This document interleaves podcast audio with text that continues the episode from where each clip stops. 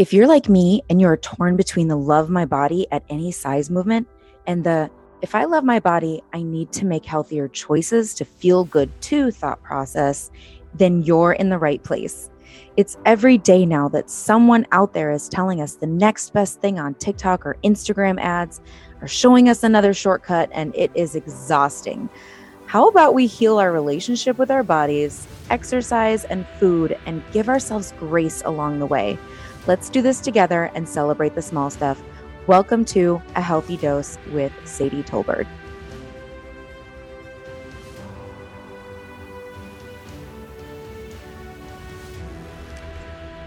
Uh oh, we're going to talk about something that is a very sensitive subject for some. We're going to talk about alcohol today. This is controversial. This is a pain point, a trigger point. This is an area that a lot of people struggle with because it is an addiction. This is something that can be so much fun and absolutely just a highlight, something that people can do responsibly. This is something that people really gather around all across the world. People have found alcohol to be a very community based way to have fun and build friendships and build bridges and all kinds of great things. But it can also start wars. It can also kill people. It can also really damage, like in ma- massive, major ways. And so this can just burn it can kind of hit you in ways that you didn't know were going to hit you. And I'm going to take this episode to talk a little bit about my experience, my personal life, and tie in some of those medical factors, those health factors, the side effects, like all of the things that come with drinking alcohol that you want to consider when it comes to you and your choice. I don't know how many times I will meet somebody, talk to them, and say, I don't drink alcohol. And they immediately need to explain to me why they do. And it is none of my business if they drink alcohol or not. It is not, I don't care why you think one glass of wine a week is okay. I don't care about how you used to drink every night and now you only drink every other night. Like, that to me is a personal insecurity that they bring out to share to me because they feel like there is some sort of a a stepstone that I've put between me and them because I don't drink alcohol. I don't ever come around come out and and, and say like I'm better than you guys because I don't drink alcohol. That is never ever my intention. But some people will assume that and it really is an insecurity on their own that they feel like they need to address. So let's kind of rewind a little bit to my upbringing. When I was born, my dad had already been clean for a while. He hadn't been drinking, you know, he would was a part of a program, all of these things. And so I grew up watching him go to AA. He went to these meetings. I knew the serenity prayer, all this stuff came up. I didn't have alcohol in the house. My mom didn't drink either. There was not ever you know, a sign in sight. And I'm very thankful and very blessed to not have experienced that because I've heard of these horror stories about people who've had drunk parents, XYZ. But there are certain traits from people who've had an issue before that have been addicted that follow them throughout their life. I want to protect, you know, my dad, his privacy, his life, and things like that. I'm just talking about my perspective as his daughter. So I saw traits and different things that had come about from his experience that had knocked down through me. So I am still what is considered a daughter of an addict. I am somebody who um, would find great benefit in in groups and things like Al-Anon because there is so much that comes from the family that can't do anything to control their loved one who has in a true addiction, a true, you know, issue with their need to drink alcohol. And so the emotional side of that was something that I didn't even know I was experiencing growing up my entire life. Later on, in around high school, was when alcohol did start showing up in my world. It was something like my stepmom started having some alcohol around the house. And I went to my Oma's house and she had some alcohol in the basement. My Oma's my grandmother. And my older sister, I'd babysit her kids and she'd have alcohol in the house. And so it started showing up. And when kids and people in my world started talking about it, that's when I was like, well, I want to taste it. So I'd go and take a swig here and there. And I, it got was so glorified. It was so, you know, big and cool in high school that, of course, like somebody like me who wants to be, you know, in the cool crowd was, you know, partaking. And I started my relationship with alcohol as this is how I fit in. This is, you know, regardless of what my parents taught me, regardless of what I saw back home, all I cared about was fitting in and doing as those that I was looking highly upon were doing. It's all in the movies, in my favorite shows, drinking, drinking, drinking. So I had a few episodes in high school where I had overdone it. Um, think the Lord, you know, like, like think everything, the universe, all of the things above, that I didn't get into any trouble, that I didn't get myself in a position where it was, you know, compromising my my safety. But I look back and think, dang, that was lucky. I can't believe I did that. And so my transition from high school into one year of college at a very well known party school in the area with a few friends that were already like on that track to be let's get as much alcohol as we can. Really just bred a ground for me to be all about it. Any chance i could felt like i was really cool all these things but i threw up more often than I feel like most people did. I hated that feeling. I absolutely hated it. I hated the hangover. I couldn't stand, you know, losing money from work because I was too hungover to go in. I was scared for my friends, you know, what if they where did they go last night? Like they were with me and then they weren't. You know, there was a lot of things that just didn't make sense. But at that time, you know, when you're a young adult, like, or even, you know, a teenager, your brain isn't fully developed. So my parents didn't know. People didn't know what I was putting myself into. And looking back now as a parent, I want to make sure that I am educating and, and keeping an eye on my kids super close to make sure that they don't find themselves in similar situations. Like I care about their safety. I care about them wanting to care about their bodies. And so that's just something that I've learned and me sharing with you guys this this side of me and this these stories is important in in my healing and things like that as well. So after I met my husband, which we met at age 19, got married at 20, we, you know, were then legal after a while, you know, after we were 21 and, and we really uh, did have fun with it. And it is glorified in the military. Like, no matter what they say, it is 100% a part of tradition. You can go to an army ball, military ball, and they're going to just stuff you full of tons of alcohol. Like, it is something that is very common. And, um, you see it from the top down. You see these, you know, high ranking individuals like drinking and, and having a great time. And so that really does okay all of the levels on down and of course, the, the longer you've been in, the better you get at responsibility wise and things like that. But the longer that you've been in the military, the more stuff you've experienced, and it can be a higher chance of dependency then. And so we've known a lot of higher ranking military that have completely quit drinking because of similar similar situations to mine and my husband's. So many years after we've joined the military, we had gone dry for a while. Like we had basically um, done different variations of drinking and what was working for us, what wasn't working for us. After we had kids, it was okay, so are we drinking both at the same time or is one of us staying sober? You know, who's watching our children? For me as the is in my situation, I was always afraid that I would be totally hammered and a babysitter would call up and say, We've got to take your daughter to the hospital, meet us in the ER. And now I have to be completely hammered and trying to figure out how to get to the ER and how to talk to doctors and how to, you know, take care of a child that who knows what happened to them that they needed to go to the ER. So I always struggled with that like side of the anxiety.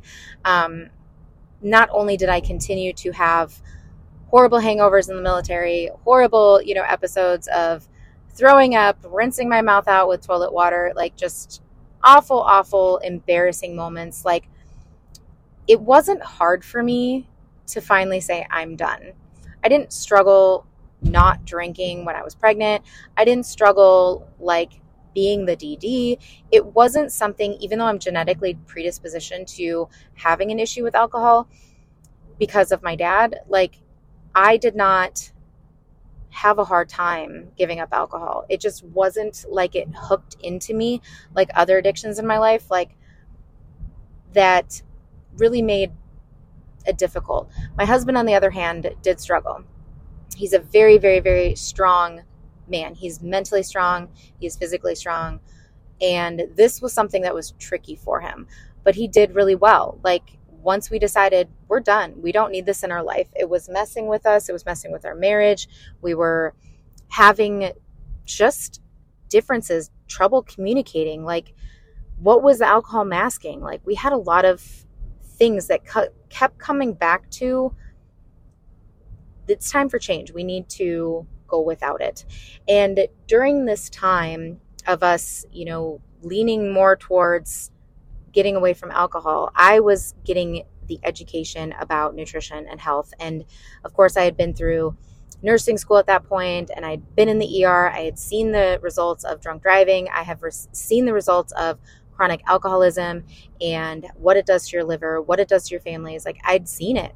And so that side of the evidence was building back up.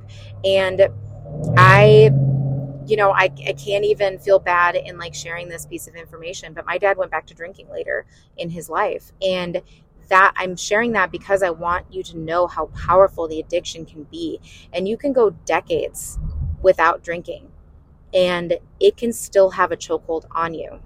So if you are listening to this and you have a loved one that is struggling with their addiction with alcohol, know that it is an actual medical diagnosis. It is a struggle for them on a level, not just like, hey man, don't drink. Like, hey man, you know, stop being anxious.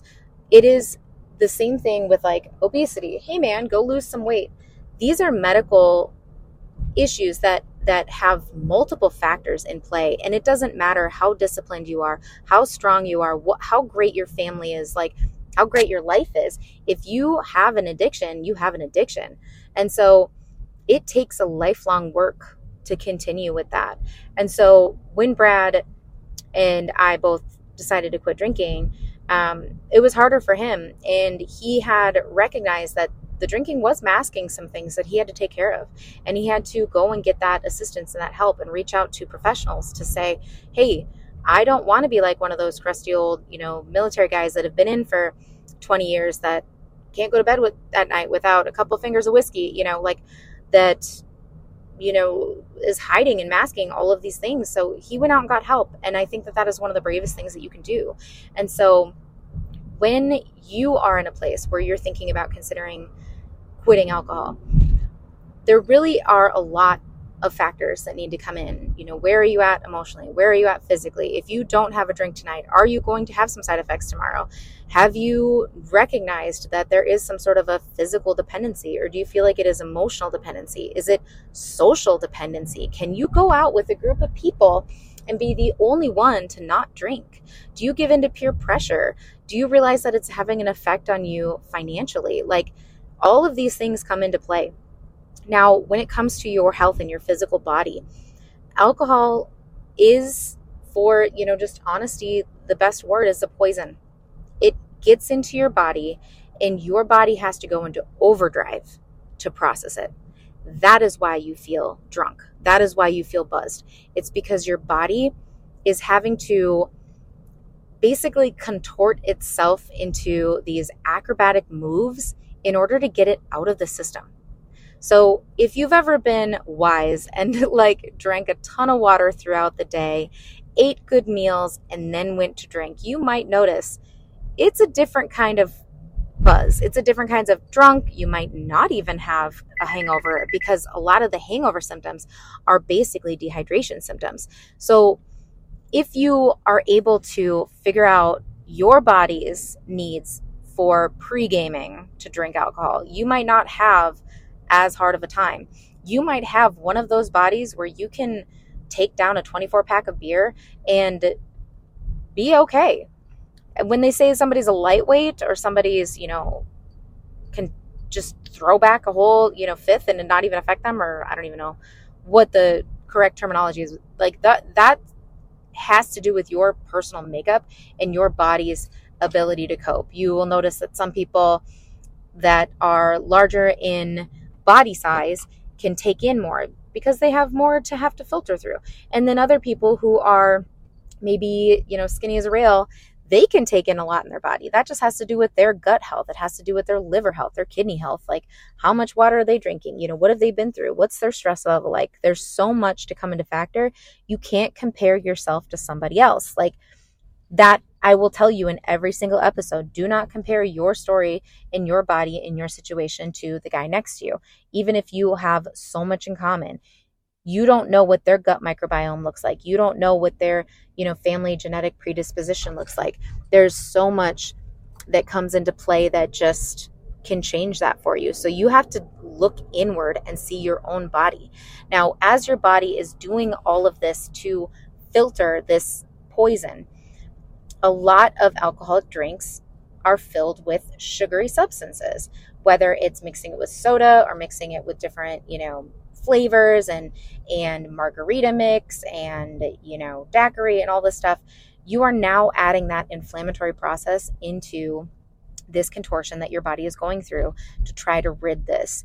And if you are you know eating out for example you're going out to you know a mexican restaurant you're going to town with these margaritas that are high in sugar now you're also eating chips that are going to be high in salt you are going to be eating food that is like higher in fats and things like that. So like you are pouring gasoline on the fire to make it a harder time for your body to process. You're not going to sleep well. You're not going to recover.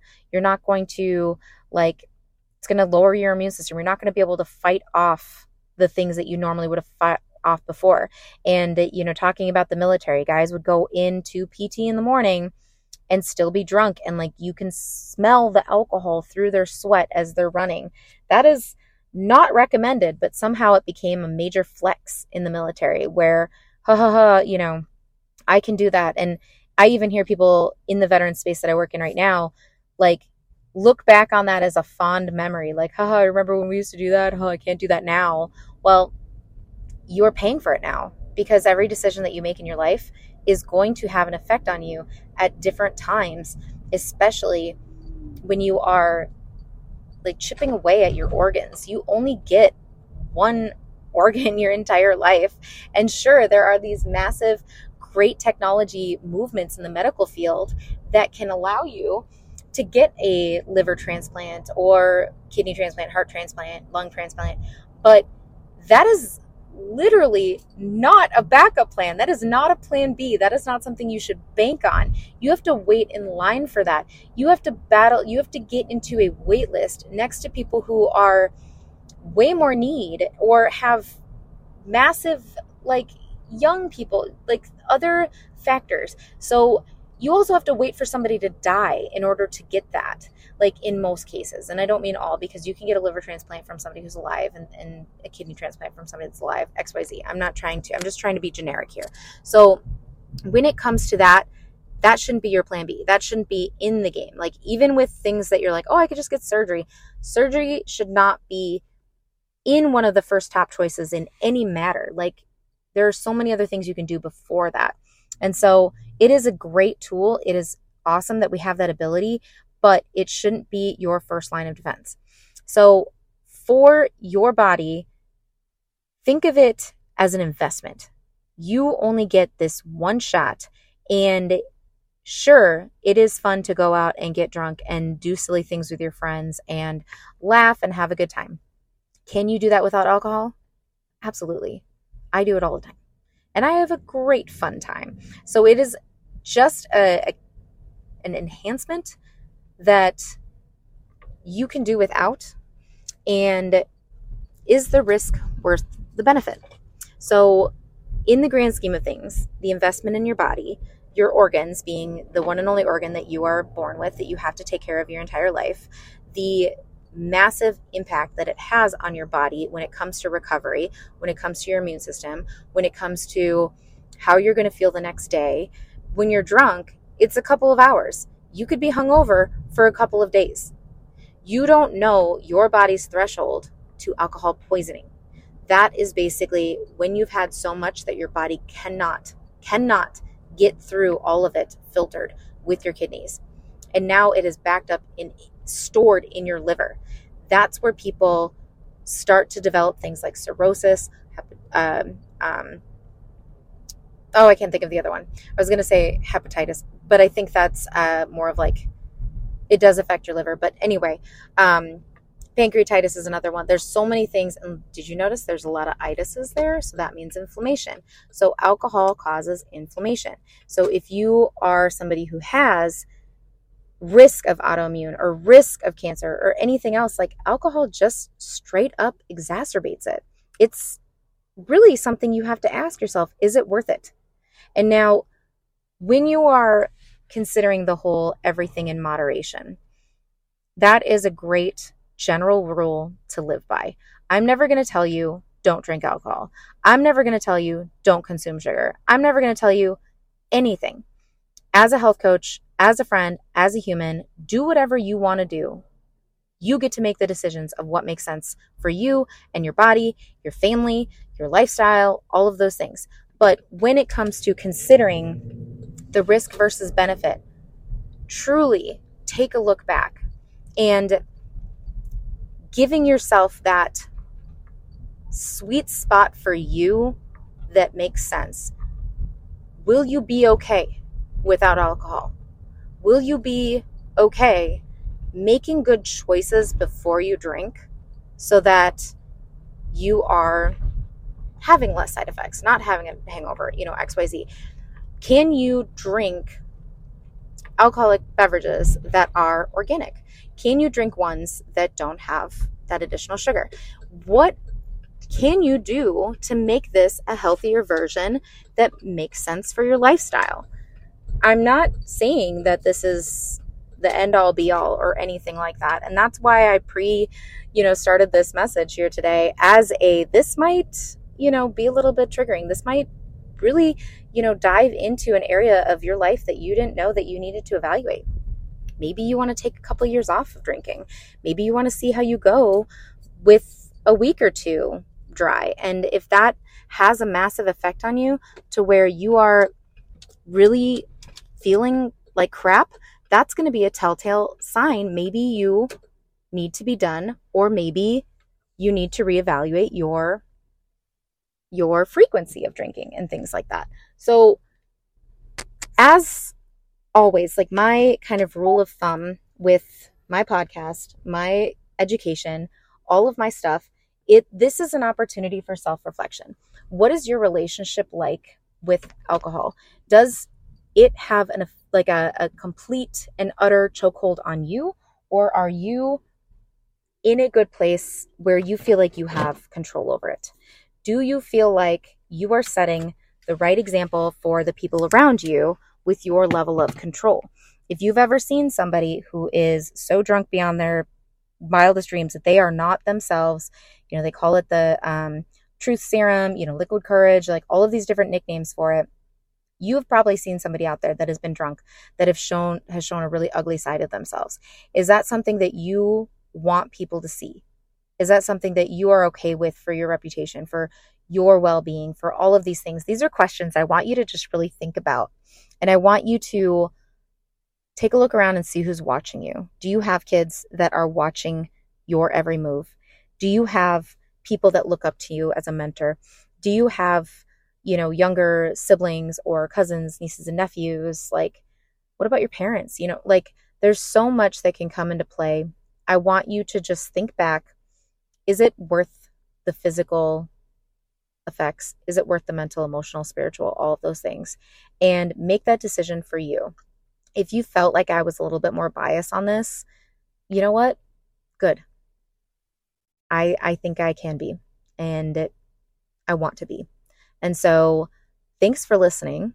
I am here as a guide for anybody who might need some support that might be curious about quitting and want to maybe come up with a plan. Um, I can sit in there and be your accountability partner. I am just putting myself out there as somebody that you can come to. And so if we've never met before, check out my website, get in touch with me. If we are friends, like you know how to get a hold of me. So I want nothing but the best for you. I want you to feel good. I want you to take care of yourself in all of these areas because it matters to me how you feel and how you show up as a person. So think it over.